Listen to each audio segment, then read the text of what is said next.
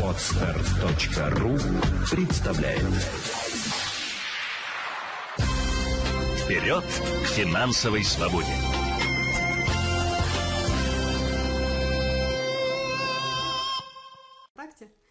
Рада всех приветствовать. Надеюсь, что вы сейчас будете уже постепенно присоединяться. А, И тема сегодняшнего эфира а, – ответы на вопросы подписчиков. А, Дело в том, что за, ну, за время работы Центра финансовой культуры а, я очень, э, ну, я, я очень редко выходила в какие-то вот прямые общения, эфиры, только вот масштабные вебинары, мастер-классы, которые мы проводим раз э, в 2-3 месяца. А, Очередной такой масштабный мастер-класс, он заключительный в этом году, будет 24 ноября, поэтому обязательно приходите. Если еще не зарегистрировались, то регистрация есть а, в посте, который закреплен в э, группе. Ну а сегодня я просто решила пообщаться с вами, чтобы ну, стать немножечко ближе, познакомиться. Если у вас есть какие-то вопросы, вы можете их писать, задавать. Я с радостью на них буду отвечать. Я пока не очень... а, я вижу, что там какие-то уведомления идут. Я всем э, рада вас всех приветствовать. А, буду отвечать на вопросы, которые мне задавали в личные сообщения. И м, начнем с первого самого вопроса. Здравствуйте, интересует возможность инвестирования, начиная с небольших сумм, формирования инвестиционного портфеля и вообще, с помощью чего это делается? А еще интересно про индивидуальный инвестиционный счет. Спасибо. А, э, так, ну, э, вообще инвестиции с небольшим суммой – это любые инвестиции, да, то есть можно открыть э, счет э, у брокера, тот же индивидуальный инвестиционный счет или же просто брокерский счет открыть, и уже после этого начинать э, по чуть-чуть туда деньги направлять и, соответственно, покупать активы. А, Здесь, скорее всего, важно, то есть вы понимаете, э, сколько вы хотите откладывать, сколько у вас есть свободных денег для того, чтобы инвестировать. Но здесь еще также важно понимать, а во что откладывать, да, что покупать конкретно на свой брокерский счет или тот же самый индивидуальный инвестиционный. Подробнее буду об этом как раз рассказывать 24 ноября, но здесь могу отметить о том, что а, приобретайте, пожалуйста, де- инструменты, которые диверсифицированы. Ну, в частности, это фонды ETF. А, потому что на сегодняшний момент, так как ситуация в мире, она очень нестабильная, э, возможны все что угодно, любые обстоятельства и события могут произойти, и поэтому складывать яйца в одну корзину, конечно, ни в коем случае не надо. А, Более подробно будем как раз говорить э, об этом 24 ноября, поэтому обязательно регистрируйтесь. Подытожу. А, Начиная с небольших сумм, можно откладывать в любой инструмент. А, Важно, что вы как раз-таки понимаете о том, что у вас э, какие суммы есть свободные, что вы все суммы не направляете.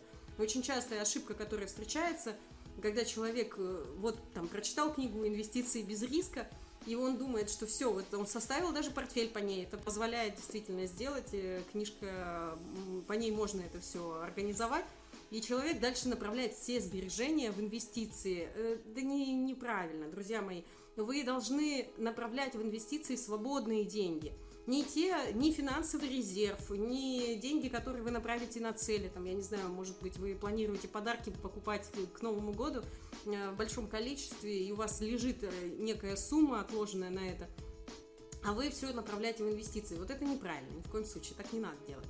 Так, я вижу, что вы присоединяетесь, здоровайтесь со мной, я очень рада вас всех приветствовать, задавайте свои вопросы, не стесняйтесь, я отвечу на все, как и обещала в рассылке. И, э, следующий вопрос. А вы по-прежнему рекомендуете хранить подушку на накопительном счете? Ведь в свете очень низких процентных ставок есть и другие места, которые вы рекомен... какие вы рекомендуете. А здесь важно понять принцип. Почему я всегда говорю о том, что финансовый резерв это или депозит, или накопительный счет. Причем депозит, э, с которого я могу снять в любое время, не потеряв проценты, и положить, направить туда деньги в любое время, не потеряв проценты. А, Цель финансового резерва быть всегда по другой. Это как запасное колесо в автомобиле, да, как, э, ну, как зубная щетка, которая стоит в течение дня, вы знаете, где она лежит, вы знаете в любой момент, куда можно подойти и взять ее. То есть это как раз-таки тот инструмент, который помогает решать вопросы в случае падения доходов или в случае роста расходов в, э, в каких-то форс-мажорных обстоятельствах. Если мы будем направлять деньги даже с накопительного счета, даже с, вот, с финансовой подушки, а, будем направлять их куда-то в инвестиции, то случись какая-то неприятность, и мы можем просто-напросто поймать убыток. Э, рынок же нестабилен, и поэтому в инвестиции лучше вкладываться на долгосрочном промежутке, а не на краткосрочном. Краткосрочный промежуток э, – это вот как раз-таки всегда под рукой, э, депозит, да, там не будет сверхдоходности, но это и деньги, которые вы, собственно, держите не с точки зрения заработка, а с точки зрения ну, финансовой безопасности. Да? То есть это вот фундамент финансовой безопасности, финансовой свободы, ваш финансовый резерв или подушка и долгосрочное страхование жизни. Так, э, боже, что с картинкой? Не знаю. Я не знаю. Наверное, я просто плохо выгляжу. Что еще может быть с картинкой? Вот. Я даже, я даже, я даже, я даже решила не, не этот, не париться. А, ну, вы скажите, что конкретно не нравится. Может быть, можно поправить, но я думаю, что это просто я плохо выгляжу. Так, э, депозит может быть в долларах. Э, обязательно финансовый резерв э, хранить в трех разных валютах. То есть э, это не обязательно может быть все время все доллары. Даже наоборот, если вы весь финансовый резерв, всю финансовую подушку будете содержать только в одних валютах иностранных, это опять же может повлечь то, что вы попадетесь на убыток. Да? То есть вы направите, ну, случится какая-то ситуация, вам нужны срочно деньги – а процентные, а, ну, курс, курс доллара там резко упал или еще что-то, вы можете поймать убыток или комиссии какие-то опять расходы ваши на вас накладываются и так далее, и так далее. Поэтому часть резерва мы храним в рублях, причем я всегда говорю даже большую часть резерва, а часть э, другую мы храним в разных валютах. То есть мы направляем там, это не обязательно евро и доллар, это могут быть и фунты, и франки, и все, что вашей душе угодно. А, есть люди, которые хранят в китайских иенах и ну, верят в экономику страны. Для меня это немножко странно. Почему? Потому что Китай это тоже развивающая страна. То есть я понимаю, когда мы храним э, финансовый резерв в разных валютах, в том числе вот мы развивающийся рынок, и часть резерва мы храним в валютах развитого рынка. Для меня это, ну, есть логика в этом. А когда мы храним развивающийся рынок в развивающемся, ну, не знаю, у меня такое сомнение в этом плане. Хотя, с другой стороны, на вкус и цвет товарища нет, здесь э, каждый сам решает. Так, поэтому, да, депозит может быть в долларах, но это должна быть не, не весь запас, не весь резерв, а только часть вашего запаса. Елена, расскажите про страхование жизни, какие формы лучше выбрать, а то предложений много, а разобраться неопытному трудно.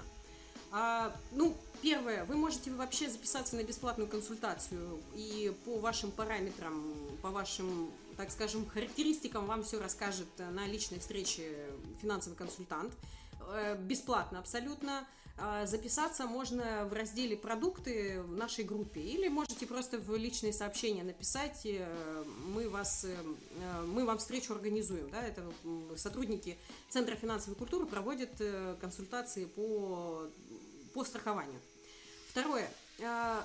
А, долгосрочное страхование жизни, оно отличается от простого рискового тем, что вы не только защищаете там свое здоровье, так скажем, а, ну, так, или точнее, вы защищаете даже не сколько здоровья, вы защищаете свой кошелек от растраты.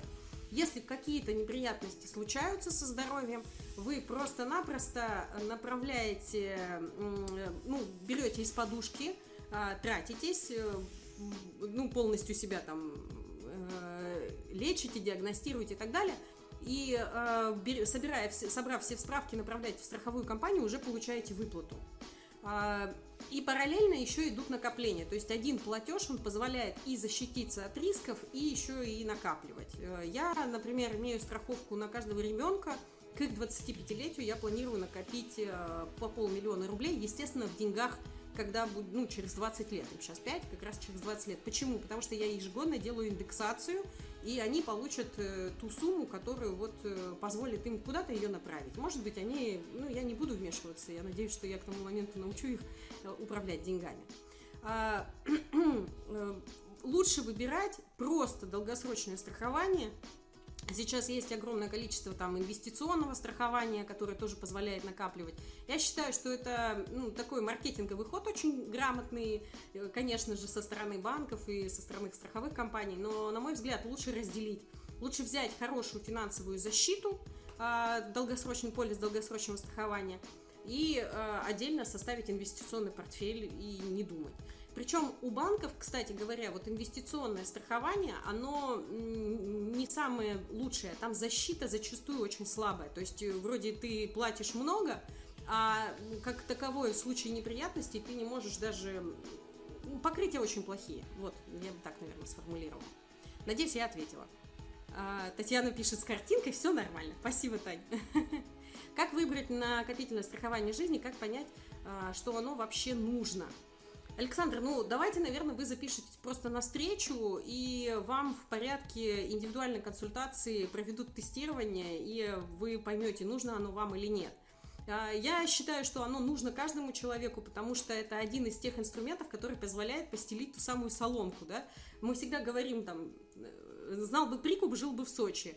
Э, никто не планирует болеть, никто не планирует там переломы себе зарабатывать или какие-то еще неприятности глобальные случаться. Этого никто не планирует. Но, к сожалению, иногда это происходит. И это происходит по вине там, внешних обстоятельств, внешних событий. И здорово, когда у вас есть финансовые запасы, которые позволяют быстро прийти в норму. Так вот, страховка, она позволяет эти запасы пополнить. То есть, если я потратилась из своего кармана, э, у меня там определенный диагноз, там, предположим, там, не знаю, там, перелом какой-нибудь, и я сдала документы, э, получила выплату, восполнила свой резерв. Все, мне не надо с нуля копить. А, потому что очень часто люди расстраиваются, когда у них есть хорошие сбережения, и все уходит на страхование. Ну, фу, господи, извините, на здоровье. А когда есть страхование, как раз-таки мы свои резервы восстанавливаем. А записывайтесь на встречу тогда к консультанту, это абсолютно бесплатно, и вас онлайн проконсультируют. Так, пожалуйста, в моей подушке не очень много э, денег, да, э, я помню эту про подушку. Ну, я думаю, что начало положено, а самое главное, что вы начинаете откладывать, просто продолжайте ну, не останавливайтесь. Очень часто люди обесценивают свои усилия. Ну, то есть, типа, отложил человек 5000 а, рублей и думает, ну что я такое 5000, пойду их потрачу.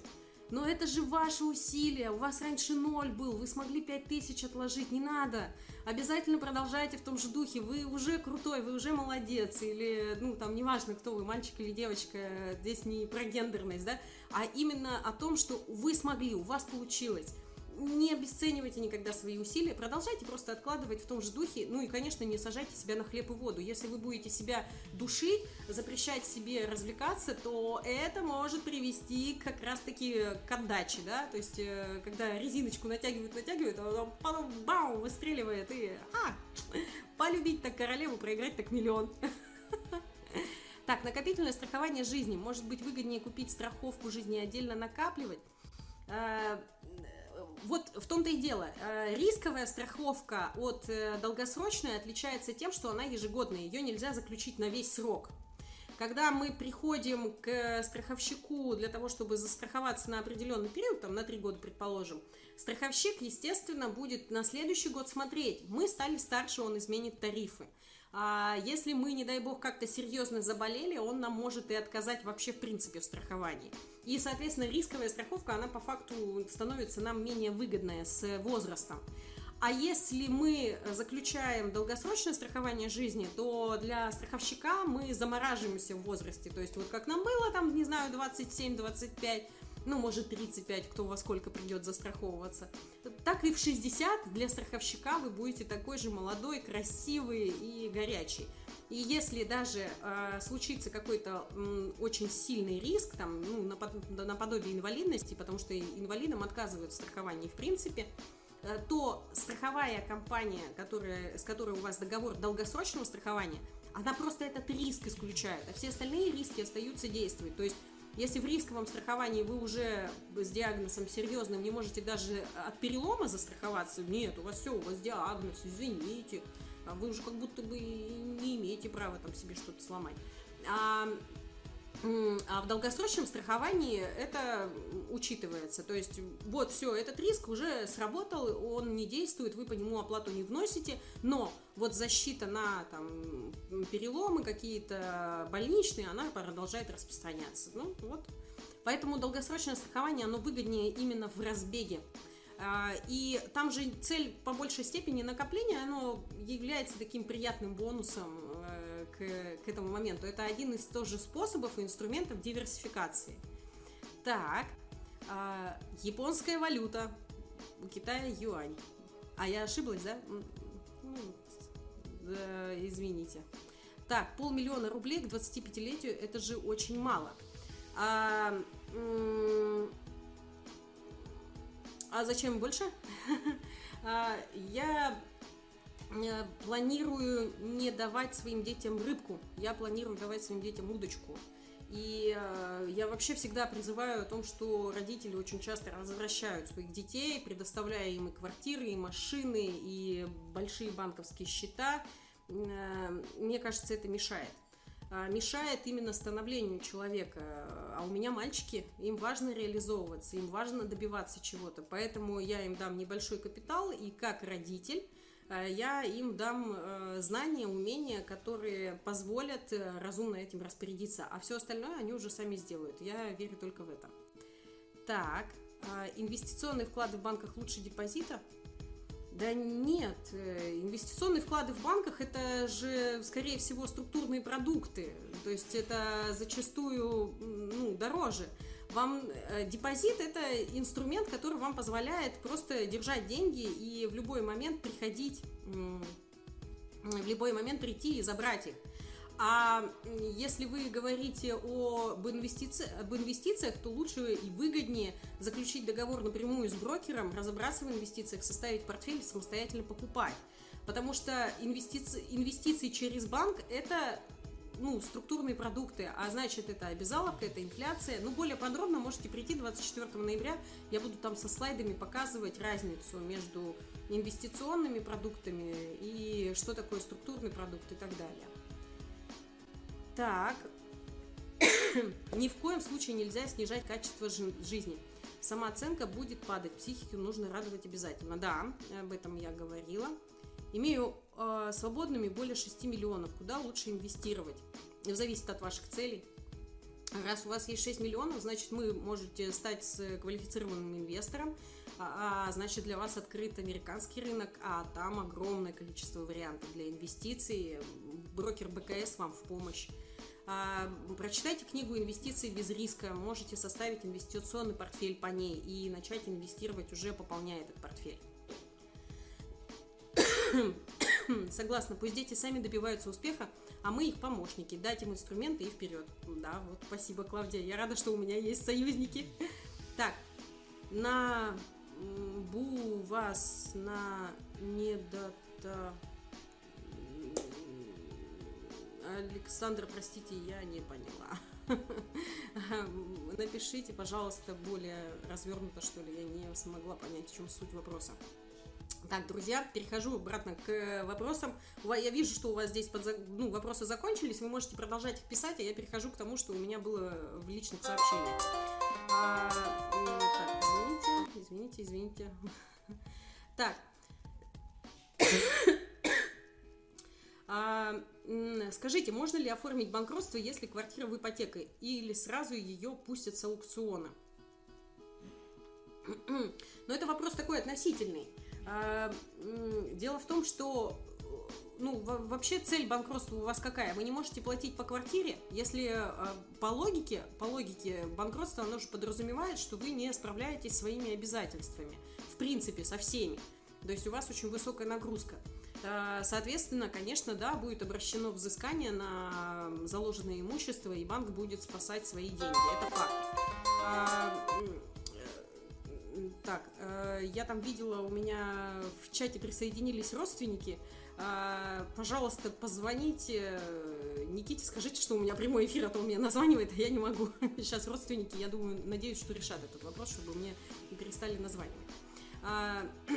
Так вот, и, соответственно, а если вы разделяете, я, мол, хочу банкротиться по договорам э, потребительского займа, но по ипотеке я банкротиться не хочу, то эта ситуация уже странная, скорее всего, вам могут отказать просто в самом сути банкротства, потому что вам могут сказать, у вас оно мнимое а, и так далее.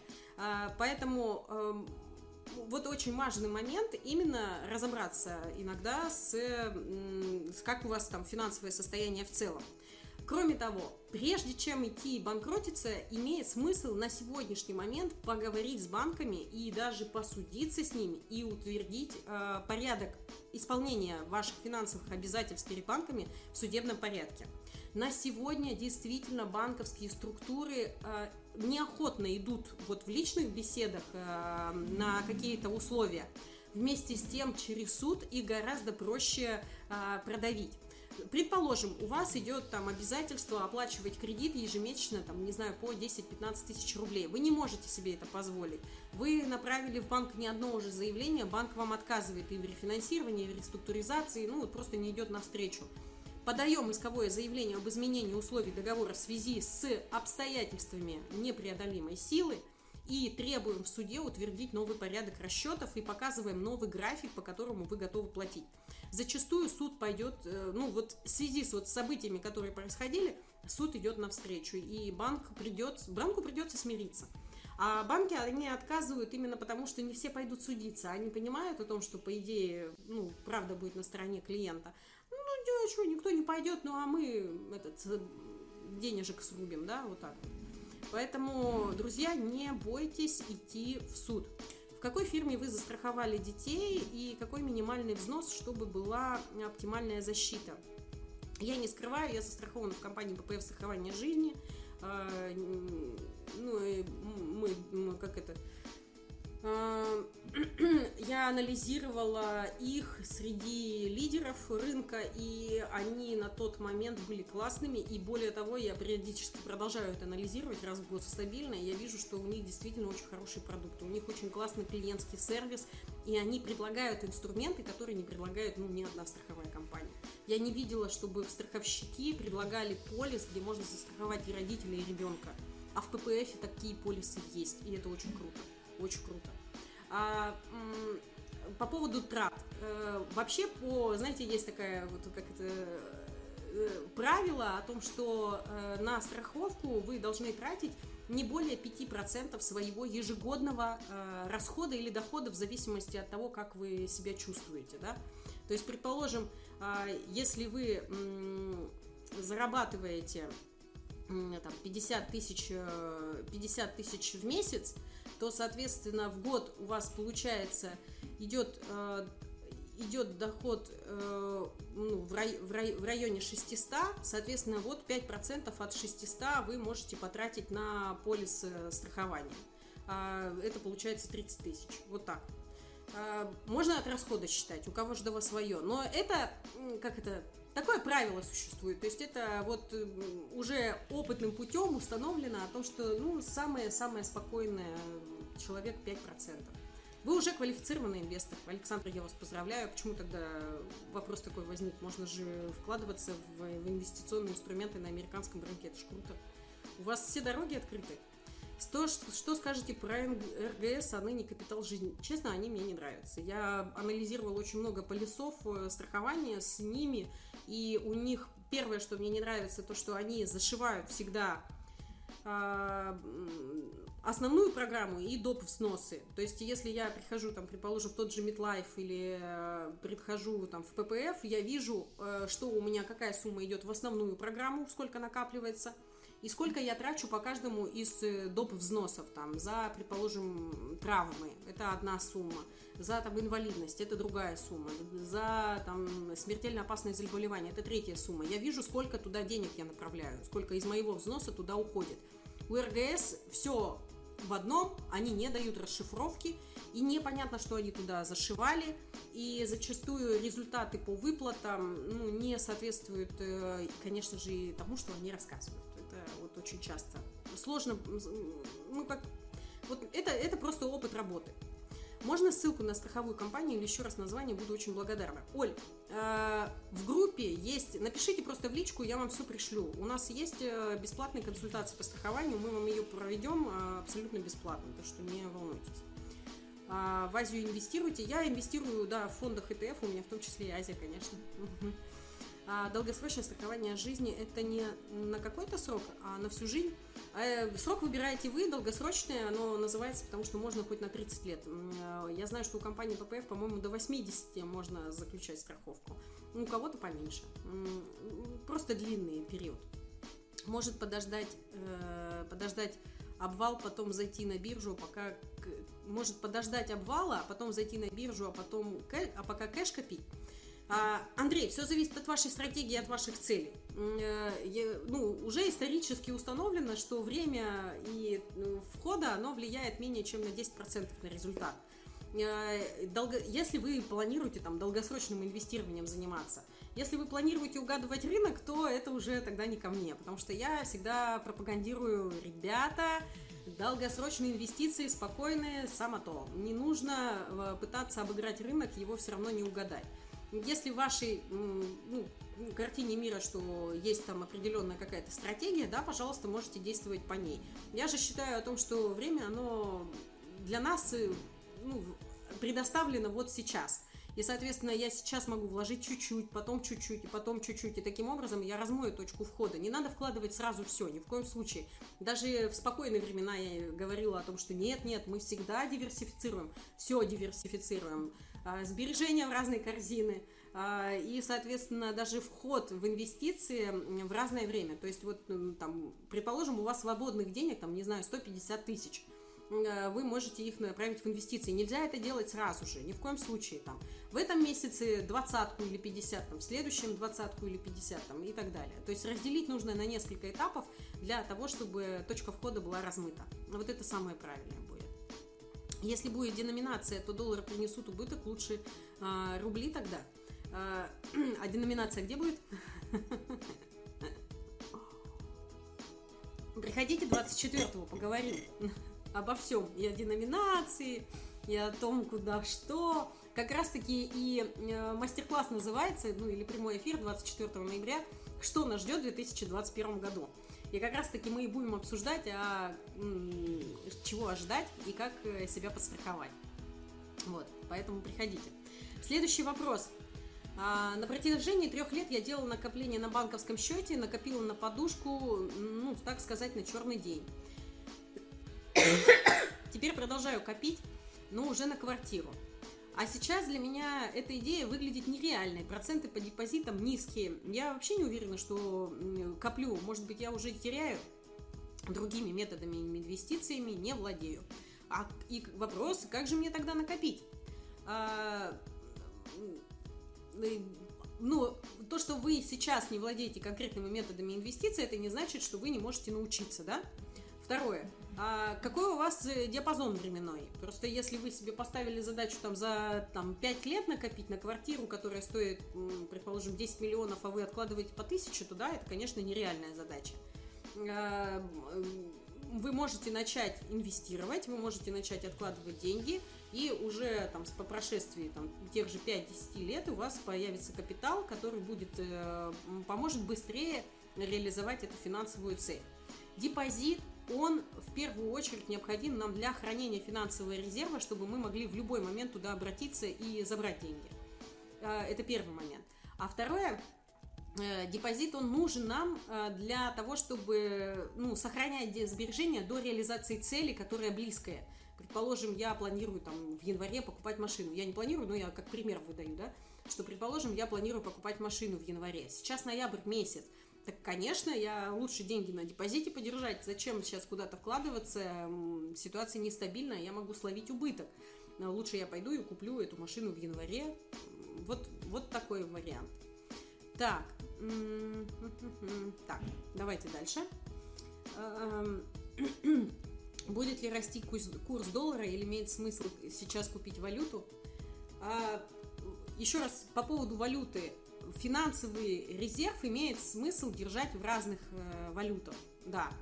Имеет смысл покупать э, в разное время. Не надо покупать сразу все и думать о том, что это выиграет.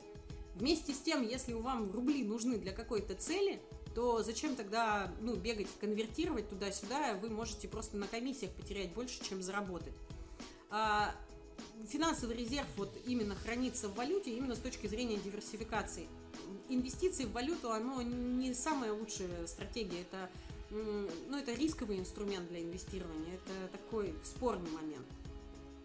Так, господа и дамы, зачем э, гадать, будет деноминация, не будет, создавайте ваш капитал и получайте доход. Дмитрий, спасибо. Уже не первый раз, видимо, Дмитрий на наших мероприятиях. А, а вообще, да, 24 ноября будем как раз э, обсуждать, э, что нас ждет в 2021 году, поэтому если еще не зарегистрировались, переходите потом в профиль и группы ВКонтакте и в закрепленном э, посте регистрируйтесь на встречу. Так, вопрос. Что будет с активами, если брокер обанкротится? Бумаги хранятся в депозитарии, но их ведь надо будет переводить к другому, а это комиссия. Реальный пример. У Тинькова депозитарный перевод 15 от стоимости бумаг, но не менее 25. Это комиссия их. Правильно ли я понимаю, что если Тиньков закроется, то клиент попадает на 15 своего актива автоматами? Может лучше тогда другого брокера искать, или если он обанкротится, то там э, особые условия перевода бумаг? Ну, опять же, да, если брокер обанкротится, вы просто переводите. А, насчет э, перевода у Тинькова размер комиссии, тут нужно понять, э, они берут за любой перевод, даже за входящий и исходящий. А, то есть, если они берут, ну, Тиньков, конечно, молодцы, у них э, на каждом, на каждом шагу они включают счетчик, они не особо переживают. Я, я поэтому так всегда с осторожностью говорю людям о том, что смотрите тарифы, смотрите тарифы, посчитайте, на рынке есть выгоднее. Э, потому что такие ребята молодцы, хороший бизнесмен. Ну что, что ты скажешь? Молодец, хороший капиталист. Так вот, по поводу перевода. Действительно, деньги, ваши активы сохранятся. То есть, если у вас были деньги на брокерском счете, да, они не застрахованы, и, соответственно, вы встанете в реестр кредиторов и будете ждать, когда будет выплата как и все остальные, кому брокер был должен. А с вашими ценными бумагами ничего не произойдет, они будут храниться у депозитария. Также информация будет там поступать там, на национальный депозитарий, и там тоже это все будет фиксироваться. И дальше фактически осуществляется перевод на нового брокера. По поводу расходов, здесь нужно уже будет решать постфактум потому что расходы могут быть за то, что я отдаю, или за то, что я принимаю. Потому что если, ну, Тиньков брокер э, обанкротится, Тиньков депозитарий останется, э, может быть, тогда Тиньков депозитарий будет с другим брокером работать, и тогда вам и не надо будет особо переводиться, вы просто останетесь с новым брокером, и тогда расходы не возникнут. А, и еще нужно узнать, а если с, по, по, какой, по какой причине комиссия, то есть когда я хочу вывести, от вас уйти, и тогда вы с меня берете. А если это ваша вина случилась, ну, то есть обанкротился брокер и нет никаких других предложений, то есть это же ваша ответственность, почему это не моя инициатива, тогда почему я должен платить? У меня, например, такая ситуация была с открытием, у них поменялся депозитарий, у меня статус квала, и на американском рынке у них было вначале было, а, вначале там, ну, как вот я инвестировала, а, и у них был один депозитарий, а потом через сколько, несколько лет там изменился. И они тоже мне говорили о том, что они мне за тысячу там, долларов на тот момент а, все мои активы переведут на нового депозитария. Я говорю, нет, с чего вдруг-то, ребят? Это у вас отношения изменились, я, у меня ничего не поменялось, это не моя инициатива была. Я тогда отписала им претензию, сказала о том, что я ну, как бы не готова оплачивать эту комиссию, потому что это ваша ответственность, и вы должны сделать этот перевод за свой счет. Так и, так и получилось, они мне сделали перевод за свой счет, никто с меня ни копейки не взял. Так, господа и дамы, зач... а, это мы уже прочитали. Скажите, пожалуйста, какого брокера лучше выбрать? А, ну, зависит от вашей стратегии тарифа. А, то есть э, я всегда рекомендую смотреть именно тарифную сетку и смотреть, а что, что у вас есть. Ведь эм, брокер, он зарабатывает на комиссиях. И чем меньше мы платим комиссии, тем мы больше сами зарабатываем. Соответственно, правильно выбранный брокер – это просто брокер, у которого вы меньше понесете расходов. Предположим, у нас есть клиенты, которые живут за рубежом, а, э, у них нет гражданства страны, вон они остаются гражданами России, э, ну, вот очень часто перемещаются, так скажем. А, и у, людей есть только одна банковская карта Сбербанка. И они, конечно же, пошли и открыли брокерский счет у Сбербанка, у брокера Сбербанка, да. А, почему? Потому что выгодно, потому что не надо открывать новую банковскую карту для того, чтобы без комиссии выводить и переводить деньги на брокерский счет. Потому что не надо э, там, ну, каких-то дополнительных еще расходов идей. Они проанализировали, какие комиссии возникают у Сбера, э, учли их и будут просто спокойно работать. А если говорить про рынок, то, по-моему, на сегодня самый выгодный ВТБ, если вот мне память не изменяет. Ну, по крайней мере, вот мы в сентябре делали анализ, и в сентябре это был ВТБ. Может, сейчас что-то изменилось. А, здравствуйте. А, долгосрочном страховании меня смутило только то, вклад идет в нашу нестабильную валюту. Неизвестно даже, что через 5 лет будет с курсом, что будет реально стоить, как развеять этот страх. А, ну, вы знаете, я вот постоянно слышу про Э, про то, что вот э, рубль у нас сейчас рухнет и так далее, и так далее. Он уже, по-моему, на моей памяти рушится лет 15. Все никак не рушится до такое состояние, да, безусловно, страдает экономика, да, безусловно, э, дорожает, там, отпускаются вожжи, дорожает по отношению к курсу доллара и так далее, и так далее. Но вместе с тем цены здесь в рублях остаются рублевыми.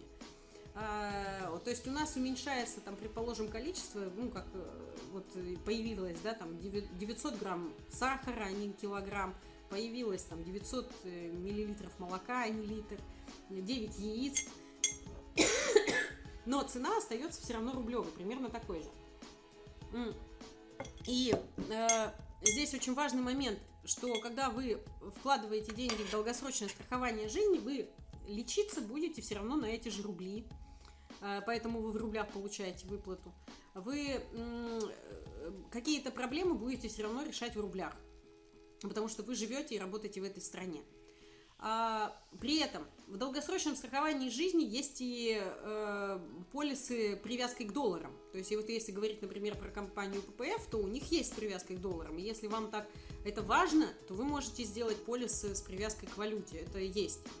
А, более того, очень умные клиенты когда в марте опять э, скачок произошел э, доллара, э, побежали именно в, в ППФ заключать полис долгосрочного страхования с привязкой к валюте, потому что везде на рынке доллар уже стоил там по 75, что ли, ну как там, он уже быстро взлетел, да, а ППФ еще полисы заключал по курсу там предыдущему, там что-то 65-64, как-то так.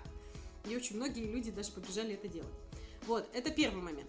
А второй момент, индексацию никто не отменял. То есть э, я каждый год э, добавляю на уровень инфляции, соответственно, я получаю в, на выходе ту рублевую массу, которая будет на тот момент. На что я смогу ее потратить, ну или мои дети, уже будем решать постфактум. В любом случае, ноль насколько не умножай, ноль будет, да, а тут, получается, будут сбережения, которые в любом случае можно понять, как вложить, как ими распорядиться. Совсем ничего не делать – это не выход – это наоборот, это ошибка. Наоборот, нужно делать, э, ну, такие спокойные шаги, э, которые помогают здесь сейчас принять. Вы же не... Ну, мы же тоже все э, живем в настоящем и понимаем, привязываемся к рублевым расценкам и к рублевым желаниям, к рублевым целям. Надеюсь, я ответила, Галина.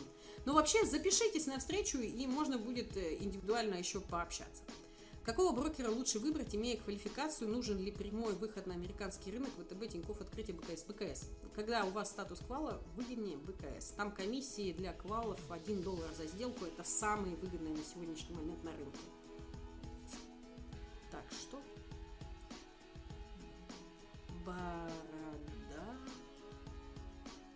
Елена, что думаете? Я вот не поняла вот этой шутки, борода чешется, не знаю.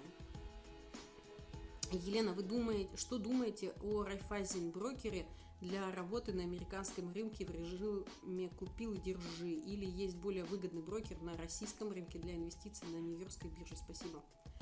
А, брокеров тоже нужно диверсифицировать? Нет, брокеров не обязательно диверсифицировать. Здесь зависит, от, опять же, от вашей стратегии.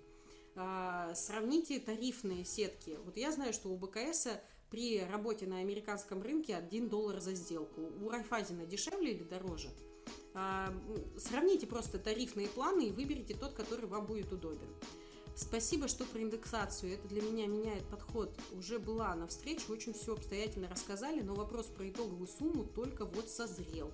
Ну, Галин, тогда вот вам в помощь. Видите, друзья, приходите к нам на встречу, все подробно рассказываем. Так, Елена, поделитесь вашим мнением по диверсификации портфеля в процентном соотношении ценных бумаг э, в долларах и рублях. Ну, э, во-первых, э, портфель я рекомендую составлять в фондах ETF, да, или в нашей стране их называют БПИФы. Биржевые паевые инвестиционные фонды, потому что они торгуются на фондовой бирже. А, это первый момент. Второй момент. У разных поставщиков и причем рынок фондов ETF на московской бирже очень сильно вырос за этот год. Если в сентябре 2019 было всего 6, и мы про них говорили, то сейчас на сентябрь 20 36. 36 фондов уже.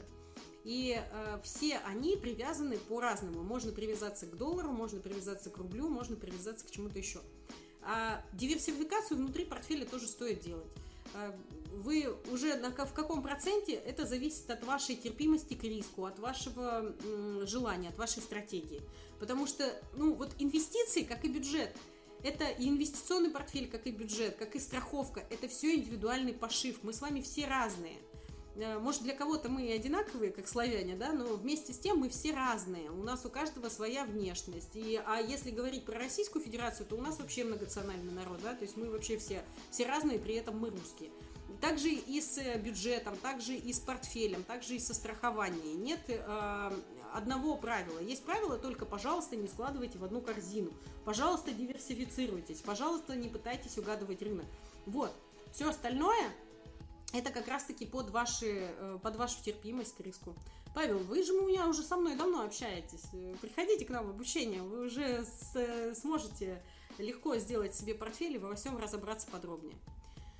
А что скажете про БКС банк? Ведь если э, работаете с БКС, то их банк выгоднее для оплаты. Тарифы сравнила в фаворитах Тинькофф и ВТБ.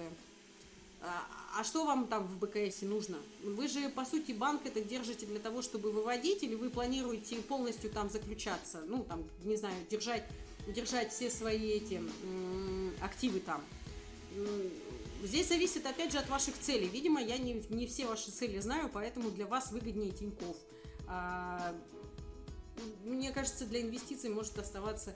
У меня, предположим, э, уже много лет э, договор с, с открытия, когда я выбирала и была, ну, становилась квалом, э, там были выгодные очень тарифы. И у меня а, в открытии есть счет банковский, но я практически им не пользуюсь, он у меня чисто для того, чтобы вот завести и вывести. Все. Все остальное у меня вот оперативка какая-то с деньгами, она других банках, которые мне удобны. Там же денег за это не берут.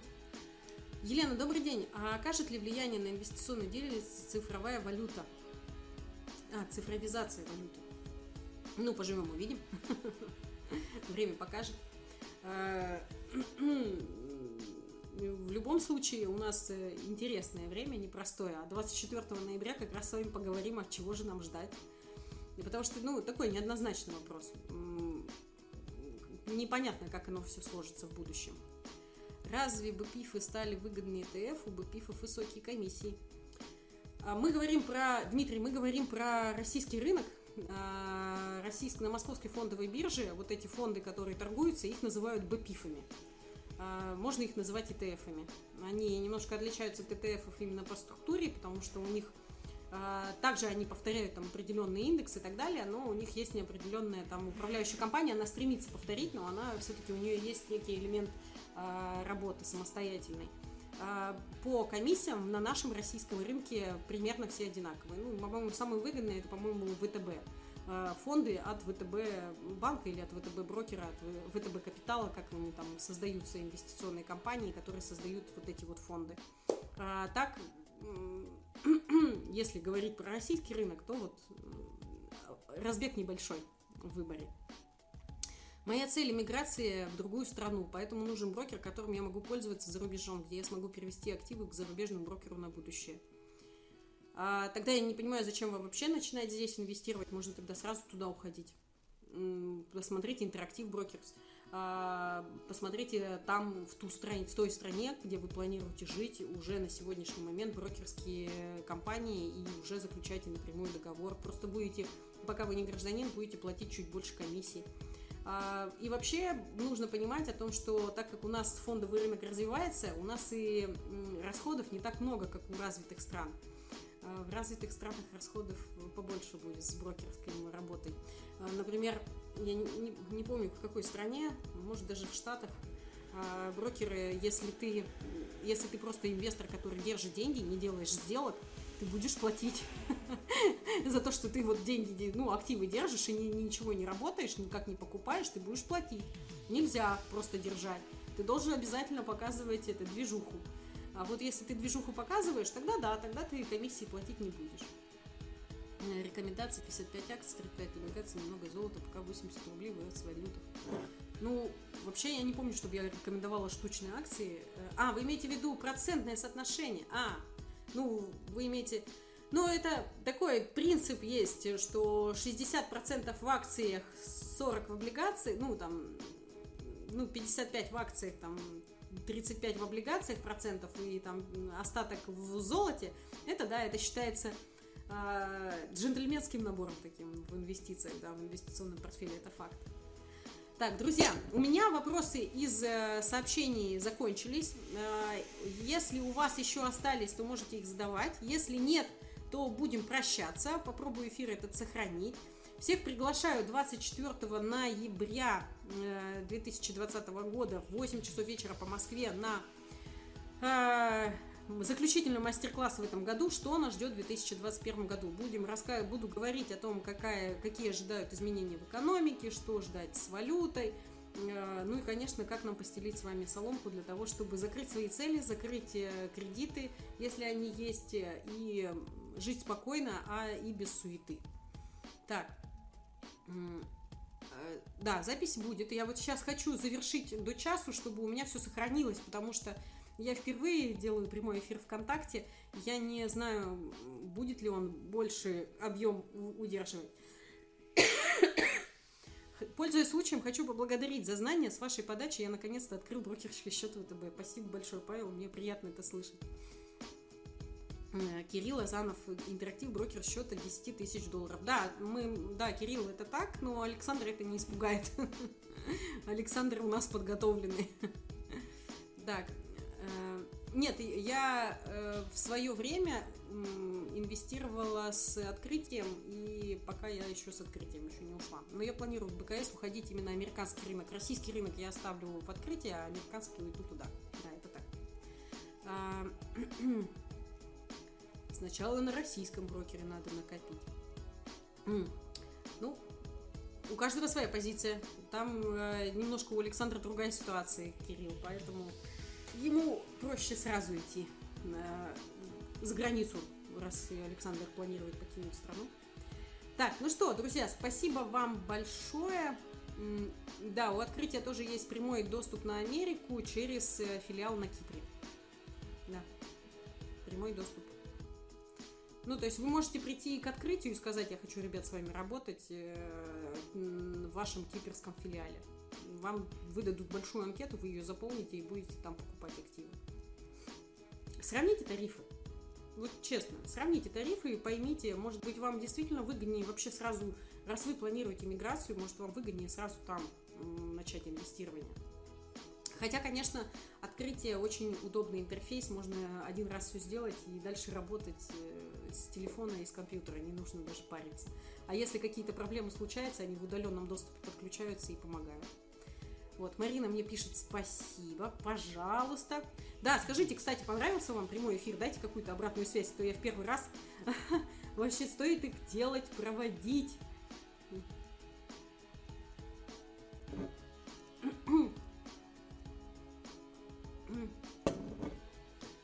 Пойду сейчас опять забрызгаюсь всеми средствами.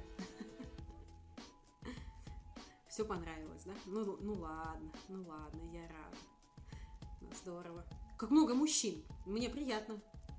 А, э, здесь прям больше, больше количество именно мужчин. В Инстаграме в основном э, девушки. Галине понравилось тоже, да? Ну, здорово. Хорошо. Ах, все, погрели душ. Все. Всем спасибо большое и до встречи 24 ноября в 8 часов вечера по Москве. Приходите, уже будут слайды, будет стандартная моя, ну, мой мастер-класс. Буду говорить, конечно же, что нас ждет в 2021 году и что делать для того, чтобы, э, так скажем, быть защищенным, э, несмотря ни на какие, никакие перипетии. А, и будет презентация живой программы тренинга «Деньги есть всегда 7.0», обновленная версия. Приходите, все расскажу подробно. И обязательно будет розыгрыш подарков.